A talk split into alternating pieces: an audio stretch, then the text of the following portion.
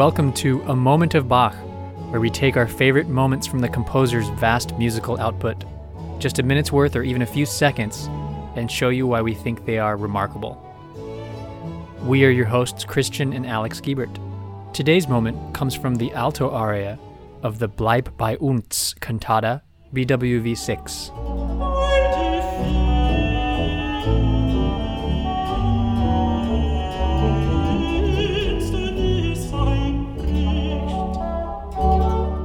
I like this movement for a few reasons. One is the instruments that are used. Uh, the oboe da caccia, which is an alto oboe, so a little bit lower than a typical oboe that we might think of.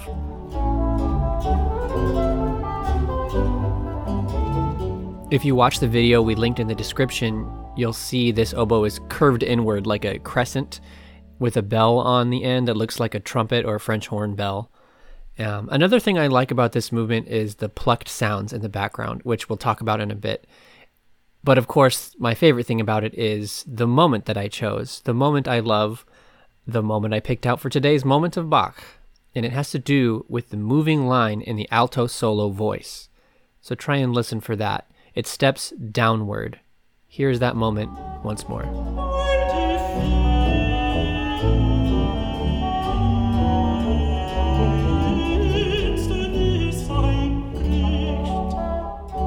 Today is Easter Monday. That is, if you are listening to this right when this episode drops. So good for you. You're keeping up with a moment of Bach. Uh, we appreciate you. Yeah.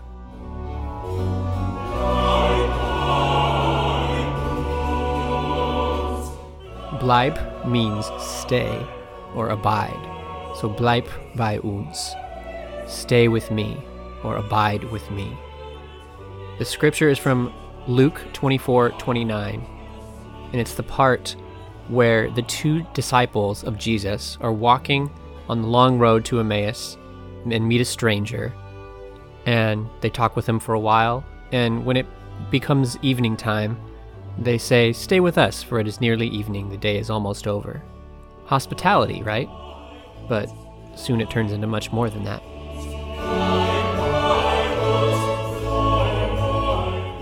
Stay with me, for night is falling.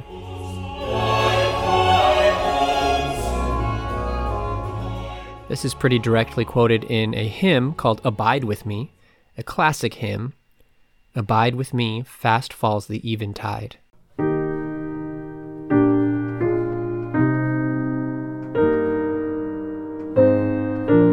So these two disciples on the road to Emmaus, as they're walking, they meet a stranger along the way. So naturally, they start talking about the big news, and it's all the talk of the town and the whole region. The news is that a man named Jesus of Nazareth was just killed, just three days ago. He was supposed to be this Messiah, this Savior, someone who would rescue everyone from the Romans. But seems like he failed because he was crucified. They thought he would save them, but, well, I guess he didn't. So the two men are lamenting this loss and they're deciding Jesus must not have been the Savior. Then it's getting late, and so they urge the stranger, Come stay with us. We don't want to just leave you here on the road. It's getting dark. So he goes in to stay with them. And when he was at the table with them, and this is from Luke 24, verse 30, he took bread, gave thanks, broke it, and began to give it to them. Then their eyes were opened and they recognized him, and he disappeared from their sight. They asked each other, Were not our hearts burning within us when he talked with us on the road and opened the scriptures to us? They recognized Jesus, the man they were talking to the entire time, the resurrected Christ. So when they asked him to stay with them, they didn't even know the gravity of what they were asking. Instead of just their hospitality toward this stranger, not wanting him to be out in the cold at night, they were really asking Christ to stay with them for the rest of their lives. Christ, the resurrected Savior.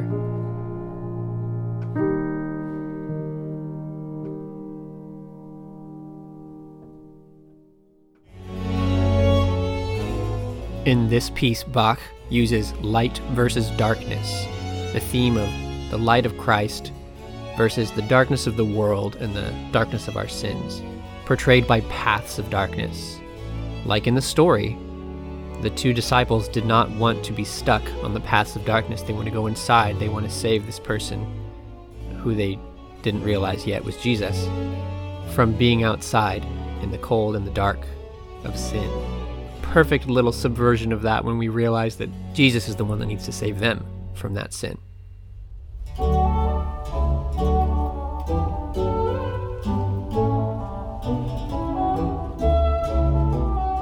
Now let's focus in on the moment and on the movement, the second movement, the alto aria.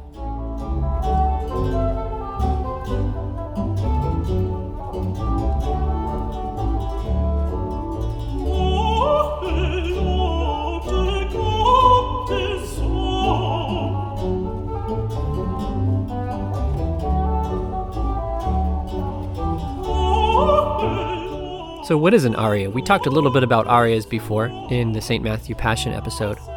An aria is a solo movement for solo voice, and for Bach, that meant there was also going to be a solo instrument, and they would be in interplay with each other. Almost always, the format is this the instrument starts,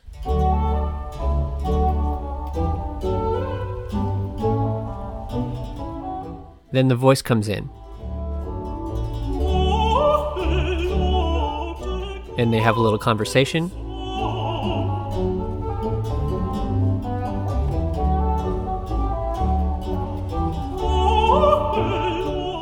And then at the end, after the voice says the last line, the instrument gets the final word, the last little send off.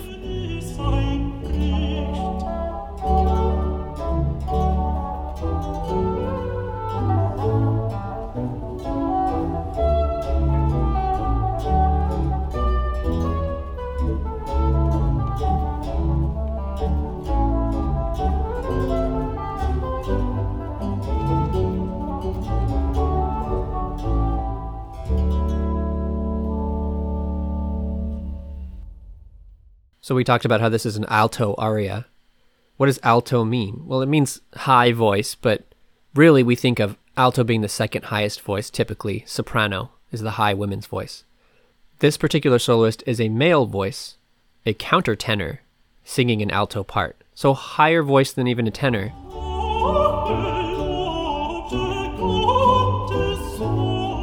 That's a little bit unusual, but we do see that in a lot of performances of Baroque music because that's what would have happened back then.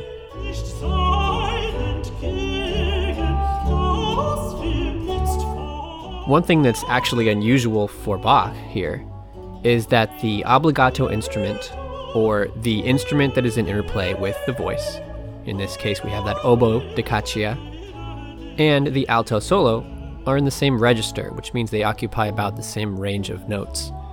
Usually you'll have like a high violin versus a bass voice, or maybe a soprano and a cello in conversation. But here we have an alto oboe basically and an alto voice. This soloist is Tim Mead. It's the same soloist we heard from in the St. Matthew Passion episode 9 when we listened to a little clip from his interview. Just like with a lot of these Netherlands Bach Society's videos, there's another great interview for this cantata, Bleib bei uns. You can always find those in their description for their YouTube videos of their performances.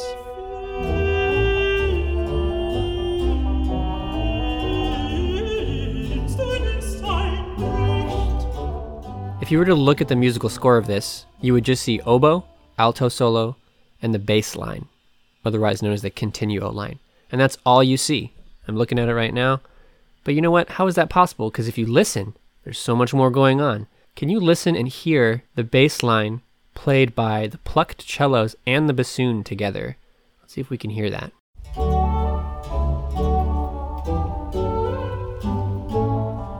going to play this for you on the piano a bit here.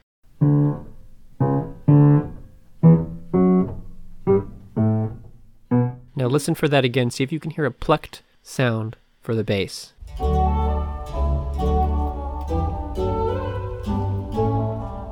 There are also chords being played in the background. One instrument sounds kind of guitar like. That's a muted harpsichord.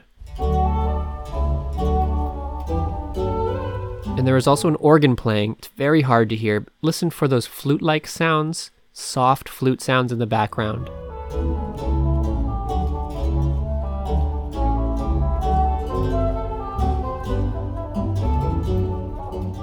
Organs don't always sound majestic and huge. Organists can choose the registration they want, which basically means what sounds they want, which pipes to turn on, and he's just got the soft pipes turned on here.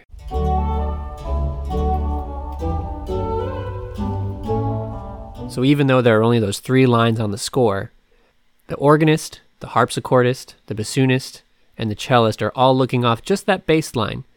There's these funny little numbers in, there that are helping the chordal instruments like the organ and harpsichord to play chords. We talked a little bit about this in a previous episode, but it's just like a jazz music chart where you don't have every note, but these instrumentalists know how to build the chords on top of that and they just improvise the way those chords sound. But Bach lays out the framework for the chords.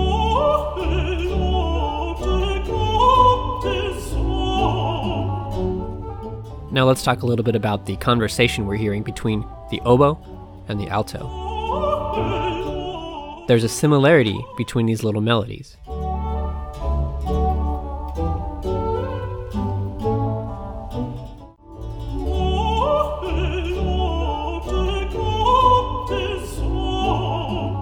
Hear how that sounds similar?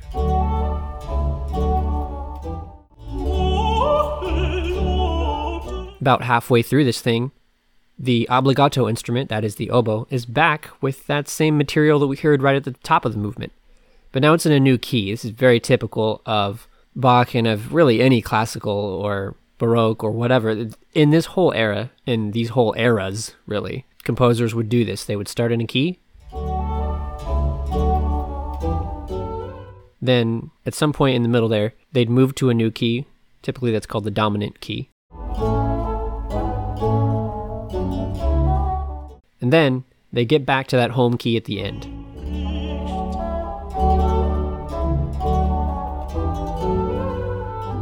And it's not something that you necessarily consciously are aware of when you listen, right? Right. Even if you're a performing musician, I know first time I hear a piece of music, I don't want to be concerned with obsessing over which key did the music change into. It's just sort of a subconscious effect of finally returning home at the end. Yeah, and sometimes when composers intentionally subvert that and a piece ends unresolved or it's like the middle of a piece and it's supposed to not quite resolve yet, there's something that you can feel there that's not quite right and even though it's subconscious. Yeah.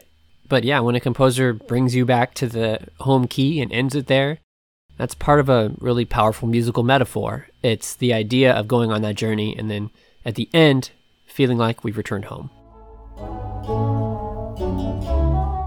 When we come up to the end of this aria, we have a couple of new little lines of text before we return home, so to speak. The translation is this Remain, oh, remain our light, because the darkness breaks forth.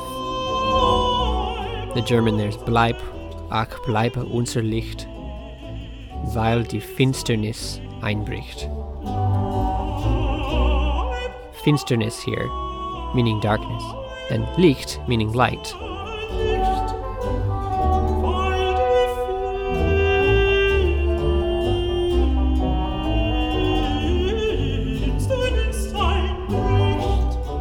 Perfectly musically painted here the Licht, light, is this hopeful, brighter, high note.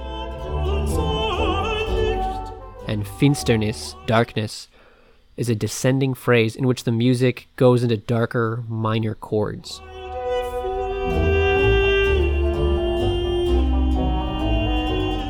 That is almost my favorite moment right there. Doesn't that sound a lot like what we heard before when we played my moment? We're almost there. So that's what we mean when we say text painting or word painting, when we have these words painted by the music. Now, the second time we hear this light versus darkness, Licht and Finsternis thing, that's where my moment comes in. I like that even more this time because it goes even deeper on the darkness part.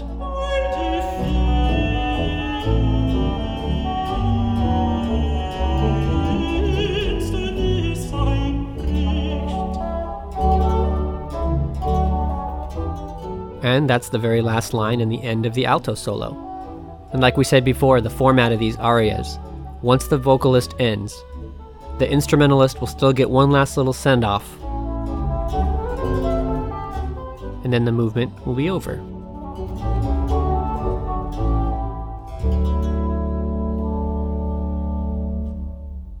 This aria, as a whole movement, is in a major key. This doesn't mean every chord is major and happy. It has its minor chords in there, like the, the darkness thing, the Finsternis thing we just looked at. And that's what gives it its drama and its pathos. But it does end like it started on a lighter major chord. And like we said, it went through those different keys but returned home. If you know how to read music, I would encourage you to check out IMSLP, which is a free music library that you can find all these music scores on. What's great about us doing this about Bach is that it's old enough that you can always find the music for free, public domain. And even if you can't read music, it's still fun to peruse this because you can look at what I talked about how you can see three lines. One of them is labeled oboe da caccia, one of them is labeled alto, one of them is labeled continuo or bass and you can see that and you can kind of follow along linearly even if you don't know what's happening you can start to get the sense of seeing those notes go up and down on the page and listening for the pitch to rise and fall and it's a good little primer to get you started even without any training it's it's kind of cool to just look at that stuff then I would also encourage you to look at the first movement too, because then you can see, whoa, there's so many more instrumental parts that Bach actually wrote out in the first movement, uh, as opposed to the aria we talked about. In the first movement, he's got oboe 1, oboe 2, and oboe da.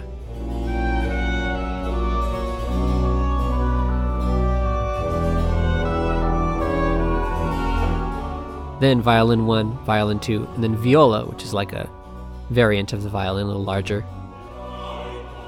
Then the four voice parts soprano, alto, tenor, and bass, and then the continuo or the instrumental bass line that has the chord symbols for the chord instruments like the organ and the harpsichord. So that's all there in the first movement. And then in the second movement, you just have three lines.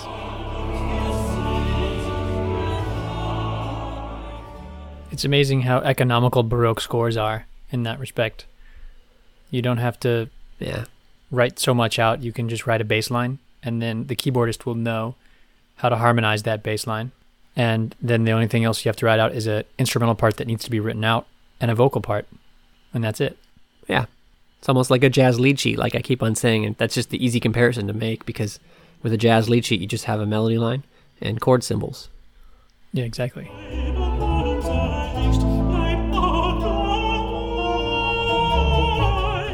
One of my favorite things about this scripture is just how when Jesus was talking to these two people, he quoted the scriptures to them and was able to teach them, and they still didn't realize it was Jesus. But as they were approaching the village, that's when they said, Okay, come stay with us because it's getting dark out here. Then, when they finally realized who he was, and I quoted this earlier from verse 32, they said, Were not our hearts burning within us while he talked with us on the road and opened the scriptures to us? And I love that moment. And extrapolating from that, a music metaphor again, like I love to do, it reminds me of when you find something really meaningful and beautiful to yourself in music, or something you read or experience in any media. Maybe it's also something that you're experiencing in the Bible. But let's apply it to music for a second. When you hear something that you just realize really hits you, maybe you get goosebumps and you're like, whoa, what happened there? I love that that moment, right? Like we always talk about on this podcast with moments that we love. Why did I get goosebumps there? What happened there? Well, it makes you want to listen to it again. You listen to it again and then you realize, oh, look at all this stuff. There was so much going on there that I didn't realize the first time. The idea of this sort of epiphany happening to these two these two people on the road here when they realized who this was. It just it's really relatable, you know.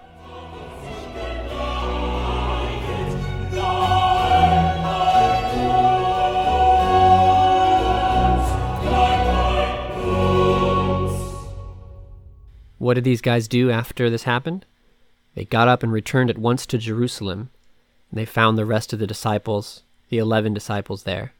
They really were so excited to talk about what had happened on the way to Emmaus and how they recognized Jesus as soon as he broke the bread. So stay with us, bleib bei uns. It's a prayer, really. Remain with us, Lord Jesus. They want him to stay with them. We want him to stay with us. If we pray that prayer, what are we asking for? We're asking for Jesus to remain with us. How does he do that? Well, just like in this Bible passage, he breaks bread with them. He does that through his communion. A central Christian teaching is that the sacrament of communion is a way that Jesus comes to us, literally, in his body and blood. That is how he abides with us. That is how he stays with us.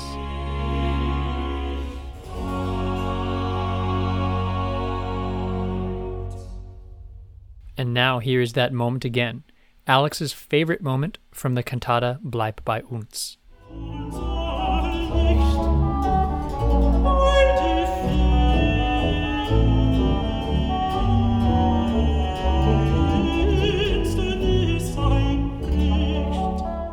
If this introduction to a musical moment has inspired you to hear the rest of the piece, please see the link in the episode description to see the performance of the Bleib bei uns cantata by the Netherlands Bach Society. Do you want to hear our new episodes as we release them? Find us on your podcast app and hit subscribe. Also, check out our Facebook page, Instagram, and our website, a momentofbach.com. Please do give us a rate and review on your podcast app.